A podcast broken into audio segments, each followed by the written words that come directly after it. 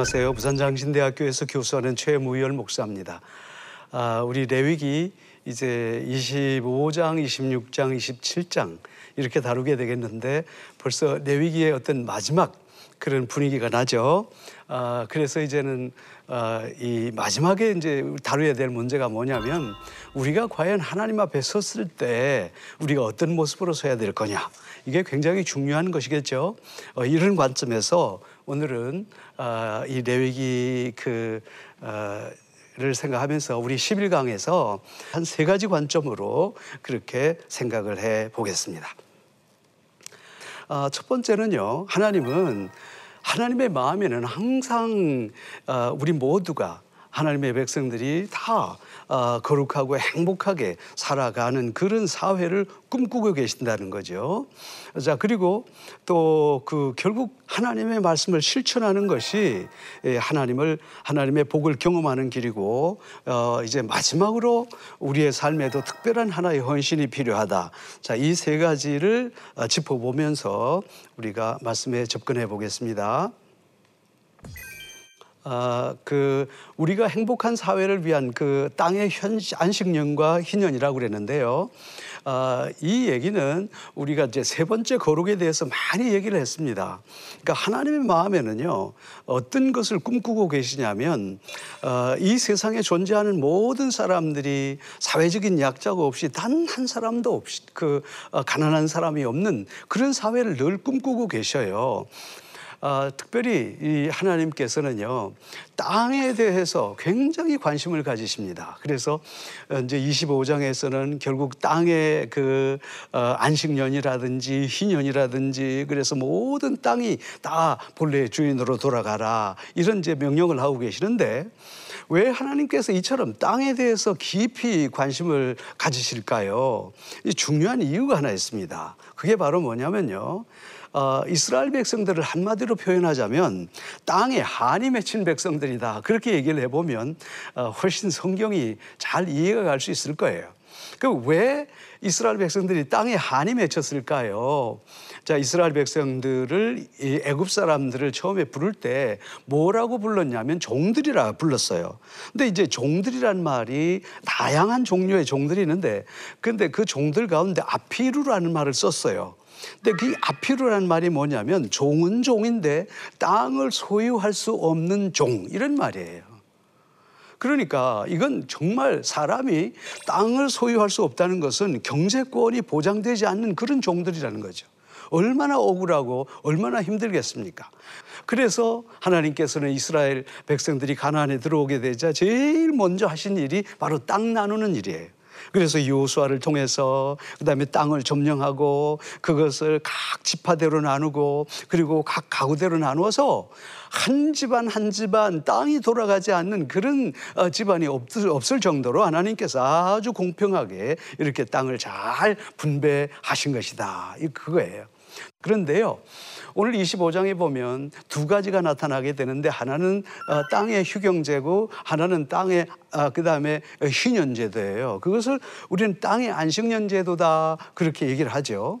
자, 그러면 땅을 어, 안식년 제도라는 것은 무슨 말인가 하니까 땅을 6년 동안 잘 경작하고 7년째에 어, 나는 모든 것들은 너희들이 먹을 수 없다 그렇게 얘기하고요. 이 모든 7년째 나는 것은 너희들 중에 고아와나 가부나 또는 가난한 자들이나 외국인들이나 또는 어, 너희들 가운데 있는 가축들이 먹을 것이니라라고 딱 규정을 하시는 거예요. 자, 그럴 때 우리는 생각할 때, 아, 땅의 휴경제니까, 그 다음에 6년 일하고 1년 쉼으로 말미암아 땅을 더 그, 어, 소위 말해서 윤택하게 해서 더 많은 것들을 생산하려고 한 것인가? 이런 생각을 할 수 있잖아요. 전혀 아닙니다. 그 얘기는 이게 완벽한 하나의 사회 보장제도였다는 거예요. 그래서 하나님은 적어도 내, 내 사랑하는 백성들, 너희들이 신앙 공동체에서는 정말 이런 가난이라고 하는 근본적인 문제가 어, 없도록 하나님께서 제도적인 장치를 만드셨는데 그게 바로 하나의 땅의 안식년 제도다. 이렇게 볼 수 있습니다. 그래서 이것은 어, 그내 남종과 여종을 보호하기 위한 제도고 품꾼을 위해 보호하기 위한 제도고 또 거류하는 하나의 외국인들을 보호하는 제도고 가축과 함께 들짐승과 함께 그리고 사회적으로 약자 이 사람들을 완전하게 보호하기 위한 그런 하나의 완벽한 제도였다는 거죠. 조금 더 부연 설명해 드릴게요. 쉽게 얘기하자면 남편이 있고 땅도 있고 하는 사람들은요 다 평등한 사회를 살겠죠. 그러나 남편도 없고 땅도 없는 사람은 늘 가난하게 살겠죠. 그런데 여기서 나는 자동적인 어, 그 과일이라든지 채소라든지 이걸 이 사람들은 안 먹고 살 수가 없잖아요. 그럼 누구한테 구입을 하게 됩니까? 바로 이 사람들에게 구입을 하게 되니까 7년째가 되면 이 사람들은 경제가 훨씬 나아지게 되는 거예요. 그러다가 7년째 또 떨어지게 되고 up and down and up and down 이렇게 되면서 사회 전체가 아주 공정 한 사회, 공평한 사회를 이룰 수 있었다고 하는 거예요. 이런 사실을 깨닫게 될 때 우리는 정말 그 하나님의 공평하심과 사랑에 대해서 깜짝 놀라지 않을 수가 없는 거죠. 특별히 하나님의 마음은 이처럼 사회적으로 고통받는 사람들이 마음에 가득 들어가 있는 거예요. 그래서 이 사람들을 보호함으로 말미암아 사회 전체가 건강해지는 그런 사회를 꿈꾸고 계시다라는 것을 우리는 알 수 있다는 거죠. 이게 바로 땅의 희, 희, 안식년 제도라는 거죠. 자, 그러면 여기에서 이제 희년에 대해서 우리가 얘기를 할 텐데요. 이 희년이라고 하는 제도는 정말 기가 막힌 제도라고 말씀해요. 어떤 면에서 그렇게 어, 기가 막힌 제도냐 한번 살펴보시죠. 아, 이 신년은 하나님께서 말씀하십니다. 아, 이것은 바로 안식년 중에 안식일이다. 그래서 큰 안식년이다. 그렇게 얘기하고요. 안식년의 연장이면서 안식년 중에 안식년이다. 그렇게 얘기를 했고요. 또 희년은요, 어, 쉼과 자유함과 이게 완전한 자유. 땅도 자유함을 사람도 자유함을 모든 것들이 완벽한 자유의 세계로 들어가게 되는 거예요. 그래서 7년의 땅의 안식년 77, 49 그래서 50년 되는 날 아주 큰 행사가 어, 이어지게 되는데 그것을 우리는 희년이다. 그렇게 얘기할 수 있겠습니다. 자, 그러면 이제 이 희년을 제정하신 하나님의 목적이 무엇일까요? 자, 요건 조금 하나씩 이제 뜯어서 좀 생각을 해 봐야 되겠죠. 어, 희년은요, 돈을 지불하지 않아도 팔렸던 사람이 전부 자기 가족에게 돌아가는 날. 희년을 돈을 지불하지 않아도 어, 팔렸던 땅이 또 본래 주인에게 돌아가는 날. 그 다음에 희년은요, 땅도 휴식을 취하게 되고, 그 다음에 이 희년의 가장 큰 뜻은 돌아간다, 돌려주다, 그런 뜻이에요. 그 다음에 이 희년의 성격은 이 세상에 내 것은 아무것도 없다는 거예요. 다 하나님의 것이라.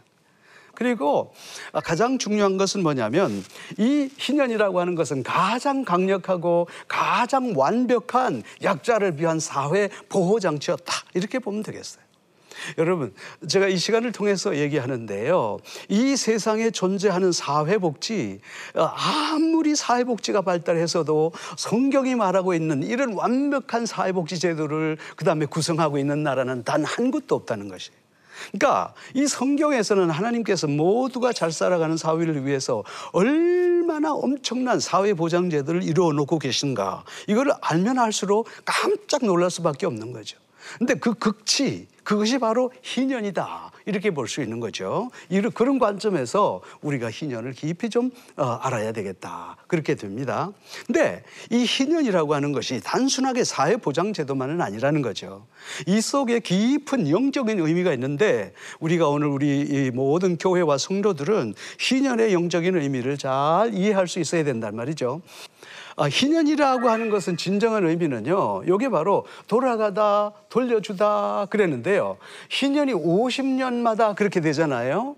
자, 다시 말해서 50년마다 전부 사람도 돌아가고 자기의 땅도 돌아가고 다시 말해서 사람도 땅도 절대로 사람 어, 사람의 것이 아니라는 거예요. 자, 그런데 다시 말해서 우리가 보면 그 당시에는 평균 연령이 50이었다는 거죠. 오 50년 되던 날 모든 것을 다 돌려주듯이 오늘날에 우리의 평균 연령이 80세로 본다면 영적인 의미가 뭐냐면 인생 80 정도 살았으면 이제 진짜 돌려줄 것 다 돌려놓고 제자리 돌려놓고 우리가 아버지 품으로 가는 것이 옳다. 이게 영적이, 영적인 의미가 아닌가 저는 그렇게 생각해 봅니다. 왜냐하면 우리가 세상에 올 때 가져 내 손으로 가져온 게 아무것도 없잖아요. 그러니까 다 하나님이 주신 건데 50년째 모두 다 돌려주듯이 오늘날 우리 인생에도 어, 한 80쯤 되면 이제는 더 이상 지고 있으려고 생각하지 말고 다 돌려줄 거 돌려놓고 우리가 정말 거룩한 마음으로 아버지께 돌아가야 되지 않겠나? 그게 제 생각입니다. 자, 그러면요. 희년 이전에도 땅의 사랑과 환연에 대해서는 끊임없이 노력하라는 거예요. 자, 이게 중요한 내용입니다. 그래서 가능하면 어, 너희들은 이 동족을 좀 종으로 삼지 않았으면 좋겠다. 그리고 어, 이 동족을 가난한 상태에 있지 않도록 했으면 참 좋겠다. 그리고 혹시 동족이 이방인의 종이 되지 않도록 최선을 다해서 그들을 구원해내야 된다. 이처럼 하나님께서는요, 우리 사회와 공동체가 연합해서 이런 하나의 함께 잘 살아가는 사회, 고통받는 사람이 없는 사회를 하나님께서 끊임없이 꿈꾸고 계신다. 이렇게 볼 수 있어요. 그래서 희년에 하지 말아야 될 일에 대해서 우리가 한번 생각해 보죠.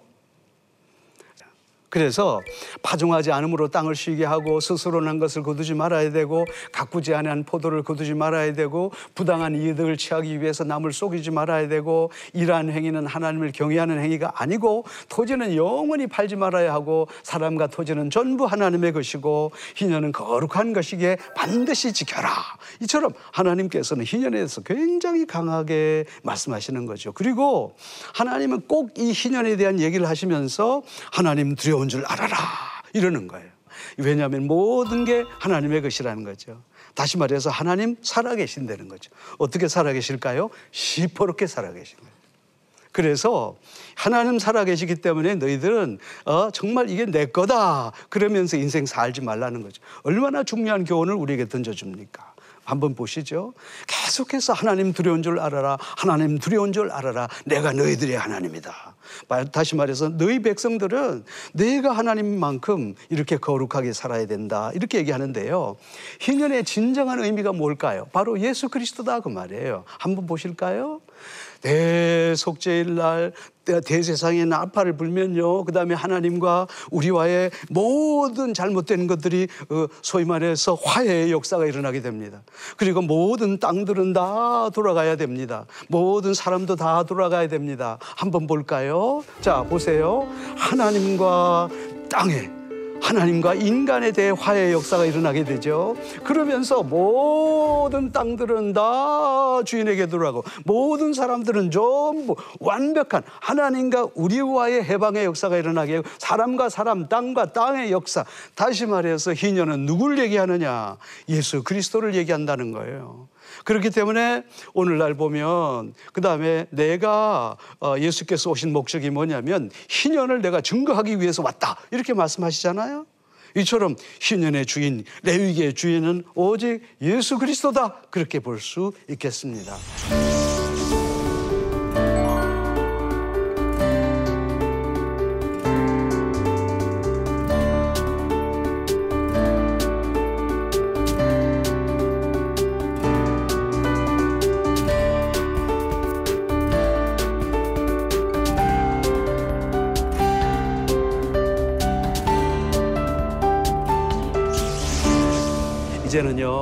26장입니다. 보면, 자, 이제는 쉽게 얘기하자면 내가 이제 내 위기를 주어서 내, 너희들에게 할 얘기 난다 했다 이 말이에요.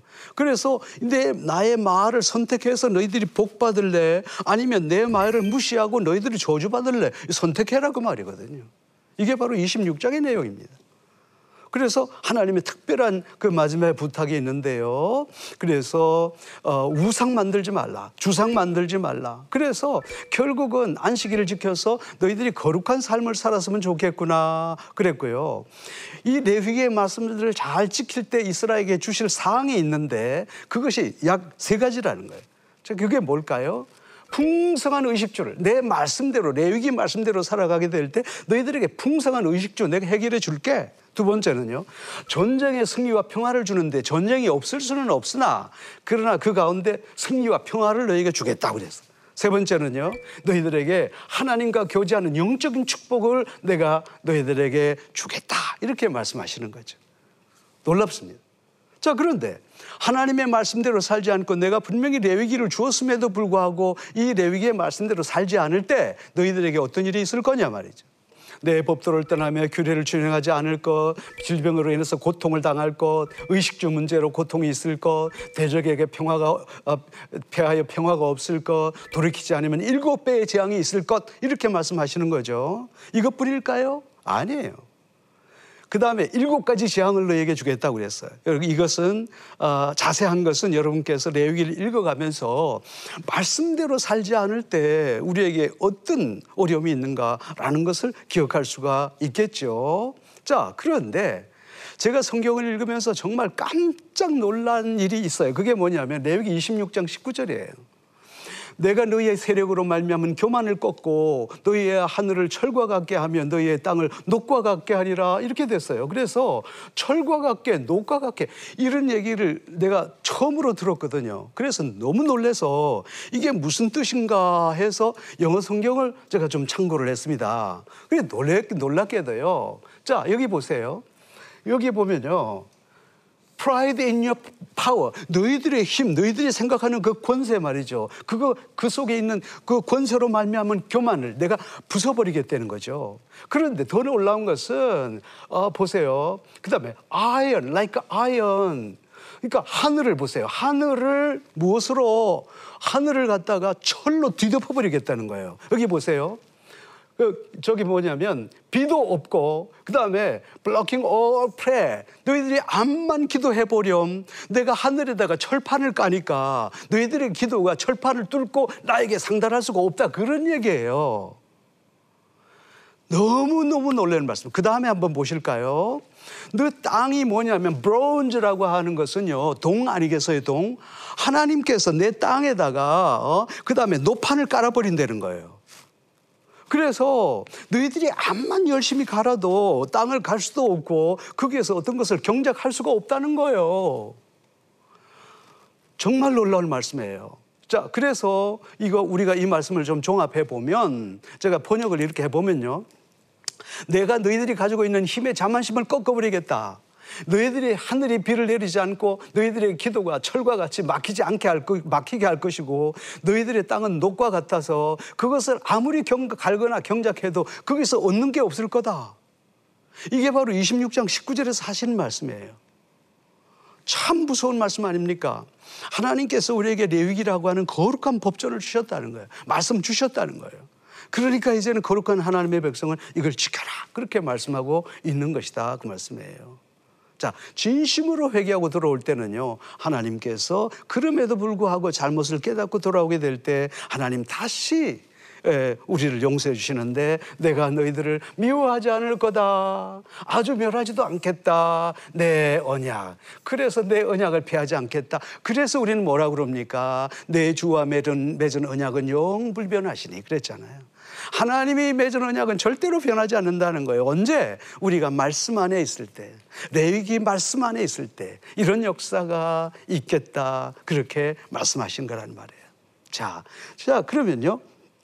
이제 레위기 27, 17, 10장, 27장이 사실은 마지막 장이죠. 네, 레위기 20, 26장은 실제적으로 레위기의 결론이란 말이죠. 자, 그러면 어, 레위기의 결론이라고 하는 건 뭐냐면 내가 이제 너희들에게 말씀을 줬어요. 그 죄악된 세상에서 살아갈 수 있는 레위기라고 하는 말씀을 줬어요. 그러니까 너희들이 내가 준 말씀대로 살아서 복 받을래? 아니면 말씀을 버리고 너희들이 저준 의의 삶을 받을래? 그건 너희들의 선택이야. 그렇게 해서 사실은 끝났죠. 그런데 27장에서는 뭐냐면 하나님께서 아, 잠깐만. 내가 깜빡 잊은 게 있거든. 그게 바로 뭐냐면 너희들 모든 사람이 아니고 너희들 가운데 특별히 특별히 특별히 특별한 하나의 서원과 이런 사람이 있는 사람들은 너희들은 이렇게 해야 된다라고 하신 특별한 하나의 부록 그게 바로 레위기 27장이라는 거예요. 그럼 어떤 경우에 특별한 서원을 할까요? 자, 한번 살펴봅시다. 위기 서원, 감사 서원, 헌신 서원 이 세 가지. 그럼 위기 서원이라고 하는 건 뭐냐? 우리 이제 성도님이나 많은 사람들이 이 위기 서원을 해요. 예를 들어서 어, 의사로부터 참 절망적인 그런 하나의 진단의 결과를 가져왔어요. 내 생애가 얼마 남지 않았다라는 것을 깨닫고 그런데 가만히 생각해 보니 아직까지 내가 살아서 정말 이 일을 해야 될 일이 있어요. 그럴 때 하나님 앞에 위기 서원을 합니다. 하나님, 내가 할 일은 너무도 많은데 주님께서 내 생명 살려주시면 내가 가지고 있던 귀중한 내가 그 전답을 하나님께 드리겠습니다. 그게 바로 위기 서원이에요. 자, 그럼 감사 서원이란 뭘 말할까요? 전혀 생각지도 않았던 그 이 일이 갑자기 나한테 닥친 거예요. 이건 생각지도 못했던 너무도 큰 감사가 나에게 밀어닥친 거예요. 어, 예를 들어서, 아, 그저 참, 어, 나는 그런 큰 자격이 없는데 우리 회사에서 나를 귀하게 여겨서 갑자기 막 어, 이렇게 승진을 시켜준다든지 그거보다 더 큰 일이 있을 수 있겠죠. 예를 들어서 나는 부족한데 나라의 큰 일을 나에게 맡겨주신다든지 뭐 그럴 때요. 그럴 때 너무 감사해서 아 이건 내가 받을 자격이 없는데 하나님께서 나에게 이런 큰 선물을 주셨구나. 그래서 하나님 제가 살고 있는 집을 하나님께 드릴게요. 이게 바로 뭐냐 감사 소원이에요. 그럼 세 번째 헌신소원이라는 게 뭐냐면요. 이건 한나의 기도가 바로 헌신소원이에요. 뭐냐. 자녀가 없었어요. 너무 고통스러웠거든. 그래서 이제 간절하게 하나님 앞에 부탁을 합니다. 하나님, 나한테 자식을 주시면요. 이 자식을 내가 하나님의 사람으로 드리겠습니다. 이게 바로 헌신소원이다. 그렇게 볼 수 있어요. 근데 이건 말이죠. 어, 아무나 할 수 있는 게 아니고 특별한 사람들이 하기 때문에 특별 서원이다. 그렇게 얘기하고 있는 것이다. 그 말씀이에요.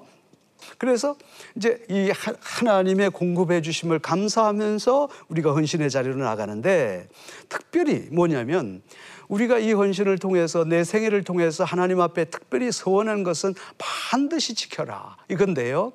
특별히 이제 이 서원들은요, 특별 서원들은 물을 수가 있어요. 예를 들어서 내가 집을 드렸는데도 불구하고 물을 수 있는데 그럼 그냥 물을 수 있는 게 아니에요. 왜 그러냐? 거기에다가 5분의 1을 더해서 그 다음에 물을 수가 있어요. 왜 이 5분의 1을 더해서 물으라고 그러냐면 하나님 앞에 하는 서원, 특별 서원, 그거 함부로 하는 게 아니라는 거예요. 반드시 거기에 대해서 책임을 지라는 거예요. 그래서 여기다가 5분의 1을 더해서 그 다음에 서원한 것을 어, 하는데 이 얘기는 꼭 지켜라. 가능하면.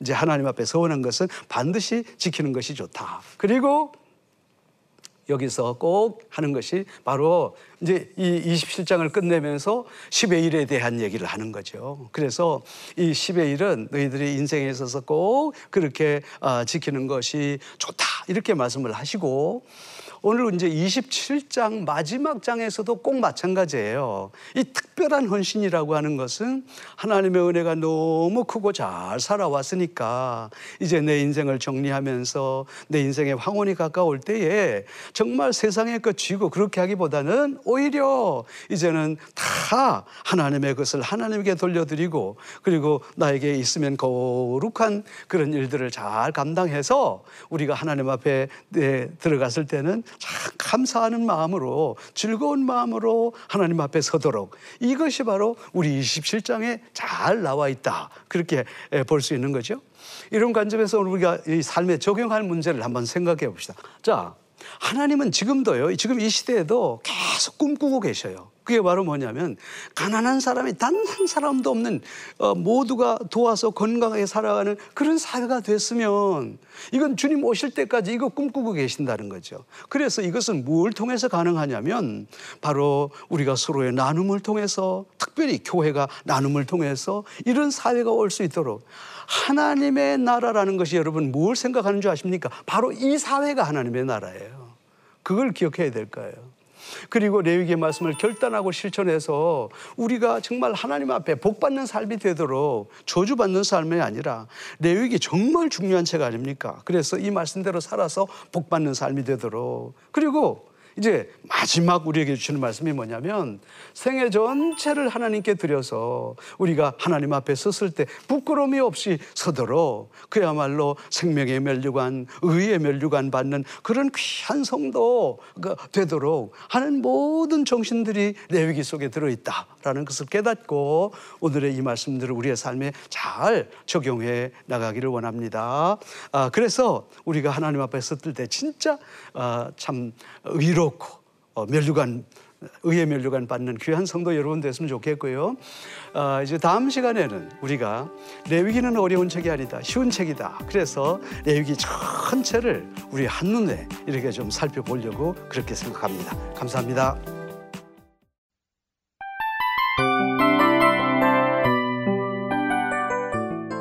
이 프로그램은 청취자 여러분의 소중한 후원으로 제작됩니다.